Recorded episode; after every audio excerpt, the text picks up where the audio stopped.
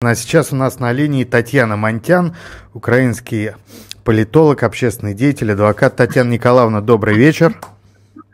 Добрый, но я не политолог, к счастью. Я а, Знаете, у меня вопрос другой. А вот правомочно ли вас называть украинским адвокатом или правоведом? Или уже, или уже российским?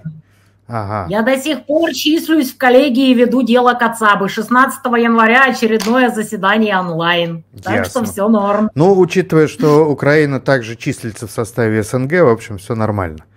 Вот. Ну а у вас Почему? какое... Нам легко у нас где числится. У нас вон Херсон с Запорожьем в России числятся. И чё? А вот э, э, это самое, по поводу Хазинского прогноза-то все-таки, а вернее его описание ситуации. Вот э, два состояния, два ощущения. Ужас без конца и ужасный конец. Что вам ближе? Или вы третий вариант выбираете? Я согласна с Дашей, что мы на развилке, но все-таки надеюсь, что мы свернем в правильную сторону. Если у некоторых товарищей нет мозгов, и они до сих пор не понимают, что пропетлять не удастся, и Запад можно только победить, причем чисто безоговорочной победой, положив на лопатки и свернув нахрен шею, то может у них все-таки где-нибудь в районе задницы что-то зашевелится, какой-то инстинкт самосохранения. Потому что если до некоторых людей не доходит до мозг, может, дойдет через задницу, я ж не знаю. Угу. Или... Всем вменяемым людям давно понятно, что если вы не свернете на правильный путь, не станете на путь самурая и не начнете воевать всерьез, вам конец. Вам просто тупо конец. Что тут не ясно, я не знаю, но некоторые люди, они такие странные, что до последнего будут этот конец оттягивать пока этот конец не хлопнет их по башке уже каким-то смертельным ударом. Ну, э, в районе задницы находится в том числе хвост, и вот вспоминается название фильма «Хвост виляет собакой». Вот э, не создается ли у вас сейчас ощущение, что все эти, все эти наши прогнозы, желания, опасения и надежды, они упираются в конструкцию абсолютно искусственную, в которой мы в лучшем случае зрители, а в худшем случае вынужденные статисты? А, нет, я так не думаю. Я, честно говоря, вот э, апеллирую к людям, которые говорят, вот, что мы можем, простые люди, как? А я напоминаю, в начале этой спецоперации, которую даже Путин наконец-то на днях назвал войной, все народные движения заметались под ковер. Попробуй только скажи сразу, вставай, страна огромная. Да мы тут все порешаем, мы тут сами этим жалким контингентом все навоюем. И только когда пришлось отступить там, сям, вынужденные перегруппировки и так далее, когда наконец-то пришлось мобилизовать какое-то количество народа, о чем вменяемые люди орали криком с самого начала. Эти мобилизованные начали рассказывать своим родственникам, друзьям, соседям, что на самом деле творится в доблестной армии, которая затачивалась под танковые биатлоны парады, а вовсе не на войну настоящую на земле, когда сам Путин уже признал, что реально умеют воевать, как оказывается, только народная милиция, ЛНР и ДНР, которые этим занимались непосредственно сколько лет, пока кто-то Минский исполнял и барыжил. И вот только когда это все случилось, внезапно верхи вспомнили, что вот она волонтерочка, и военная, и не военная, и давайте-ка, народ, включайтесь. И в армии нет ни хрена, особенно связи, которой нет от слова совсем, абсолютно никакой вообще. И помедленно это все начало двигаться по капельке, потихонечку. И я думаю, что закончится это девятым валом. По-другому это не может закончиться никак, потому что когда лично каждый человек вовлечен, когда его родня воюет, естественно, люди делают все, чтобы родня вернулась живой и вовлекают в это всех друзей, родственников и знакомых, и вышвыривают из своего круга тех, кто начинает вопить, ах, мне стыдно быть русским, ах, зачем мы в это ввязались, а ввязались, потому что выбора нам никто не оставил. Если до вас это не дошло на девятый год, значит, вы тормоза. Все люди состоят из жидкости, Ну, вы состоите, товарищи, из тормозной жидкости, если вы до сих пор не поняли, что на самом деле происходит. И рано или поздно это доходит даже до самых-самых-самых тупых и упоротых.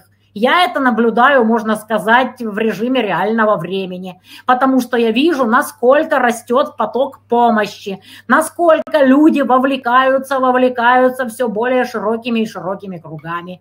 Кто когда-то мог поверить, что в куче городов будут сами налажены, сами просто как самопроизвольно фактически – пункты приема помощи, военные и невоенные, какое количество людей сейчас по разным городам плывет маскировочные сети – то, чем Саларейх занимался с самого начала, с 2014 года, и путь, который они прошли за 8 лет, Россия проходит буквально за месяцы, потому что деваться некуда, потому что жареный петух клюнул в задницу. Так что у меня вполне оптимистичные прогнозы на этот счет, и я это обосновываю именно вот таким вот широким вовлечением, угу. массовым, которое нарастает, нарастает, как снежный ком.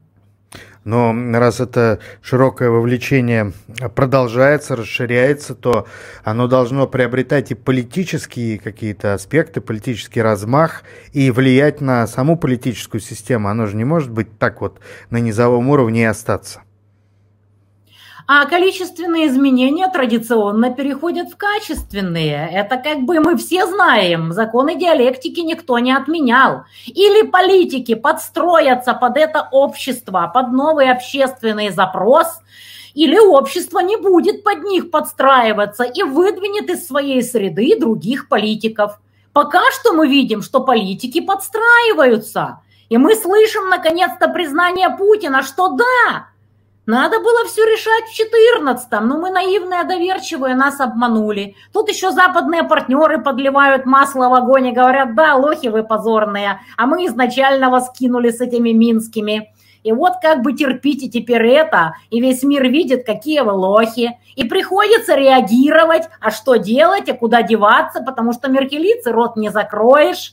Придется как бы выслушать и сделать какие-то выводы и что-то там э, какие-то реакции сделать, причем там не просто там что-то сказать, а даже съездить на какие-то военные заводы, даже увеличить оборонные заказы, даже на каком-то месяце уже создать какой-то квазиорган для решения военных проблем. Так что потихонечку все двигается. И это как бы процесс на встречных курсах и попробует кто-то сейчас открыто и публично что-то там вякать в стиле тех, кто удрал через верхний Ларс. Они вот как-то на анонимных телеграм-каналах что-то вякают, еще как-то, а публично уже опасно, потому что не в тренде. Вот так. А, как вы полагаете, а, восприятие, мировосприятие правящих элит, оно сильно поменяется в ходе нынешней кампании, либо они все-таки рассчитывают, что сейчас общими усилиями победим, а потом заживем как при дедушке? Они потихонечку меняют, конечно, свое мировосприятие. Для них это стало сильным ударом. Ай-яй-яй. Но я хочу продолжить то, что говорила Даша. Какое ощущение было от всех этих Минских соглашений? То есть вот я орала криком и объясняла, россияне, вы что, совсем тупые? Западу мы нафиг не нужны, мы шахматная доска, мы палка, которые будут тыкать в вас. Они идут за вами, Запад идет за вами, они хотят уничтожить вас а мы просто транзитный пункт, который они уже завоевали, опорник, который они уже взяли. Что я слышала в ответ? Да у нас там Искандеры, у нас там Сарматы, у нас там еще какая-то хрень, а ты тупая хохлуха, а мы вас шапками закидаем. Поскольку я имела как бы информацию вот от полевых командиров, от людей, которые вот там реально воевали. Вот недавно Андрей Марузов, Акамурс, у меня на стриме рассказал – что даже в 15 году Саларейховская армия уже что-то из себя представляла, ее уже потихоньку начали вытаскивать из задницы, обучать, вооружать и так далее. Вот. Мы криком кричали, те, кто знал реальную ситуацию, русские, Запад идет за вами. И слышали в ответ, что вы тупые хохлы, которые пропрыгали свою страну в кастрюлях. Че вы нас тут учите жить?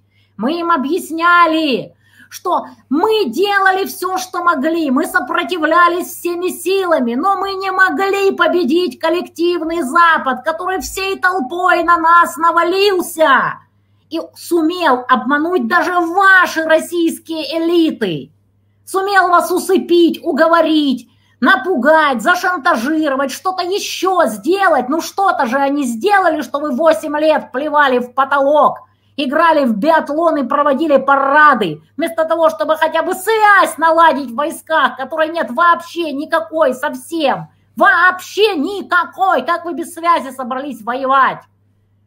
А у этих Старлинка не сидят, блин, себе спокойно. Возовстали в подвале и имеют интернет лучше, чем у военных российских, даже на российской территории. Как вы до этого дошли, как вы до этого докатились, как Запад умудрился залезть вам в голову и убедить вас, что вам не придется воевать. А обозвать нас это проще простого. Ну, Даша свидетель, все именно так и было. Правда, Даш, подтверди. Конечно, естественно. Ну вот, Мораль сей басни какова? Если вас развели такие ловкие кукловоды, да, конечно, проще всего сказать, что вы тупые хохлы и просрали свою страну. Ребята, главное, чтобы вы успели в последний момент собраться и свою не просрать. А с нами-то уже как бы все понятно, а там посмотрим. Татьяна Николаевна, ну и завершающий на сегодня а, вопрос. Э, вот э, экс-президент России Дмитрий Медведев опубликовал свой прогноз на 2023 год. Он носит традиционно апокалипсический характер и предрекает там развал Евросоюза, рост цен энергоносителей взрывной, вот, э, и в частности, в частности, создание Четвертого Рейха из Германии и ряда еще сопутствующих территорий, также включение туда некоторых западных областей Украины. На ваш взгляд, это, скажем так, скорее проклятие в стиле тех, что пишут на бомбах, либо за этим видны какие-то ну, реальные подвижки. И еще просто вдогонку заметить, что на это на этот прогноз отреагировал в Твиттере Илон Маск. Э, он назвал значит, э, позицию Медведева самым абсурдным из того, что он читал, и демонстрирующее поразительное отсутствие осведомленности. Вот э, как вы тут прокомментируете? Господи, каждый хайпует, как умеет. А люди просто друг друга раскручивают в Твиттере. Один написал какой-то бред, другой этот бред откомментил. Весь мир силу личностей товарищей, который один написал бред, а другой его откомментил. Все это комментируют, комментируют, комментируют, все это идет по кругу. Главное, чтобы у товарищей, которые ведут эту войну, все было хорошо, пока люди обсуждают всякую иррелевантную чушь. Потому что как-то воспринимать всерьез, ну это просто даже смешно. Какой развал? О чем ты шепчешь? Ты связь в войсках наладь. Ё-моё, о чем ты вообще говоришь? Пока, как говорится, жирный всохне, худый сдохне. И вот как бы ласты не склеить, пока нагулявший жирок коллективный Запад чего-то там с собой сделает и самоубьется об цены или еще подо что-то. Они уж как-то институционально соберутся, расчехлятся. А ты вместо того, чтобы действительно делать что-то полезное, строить институции, чему ты призывать свою страну, пишешь какую-то политическую чушь. Еще и обращаешь внимание на то, как это комментирует Маск. Ну что тут еще можно сказать? Ближе к земле, ближе к воюющим людям. А чушь ты успеешь пописать, когда победим. А то ведь можно как бы и проиграть, как-то так.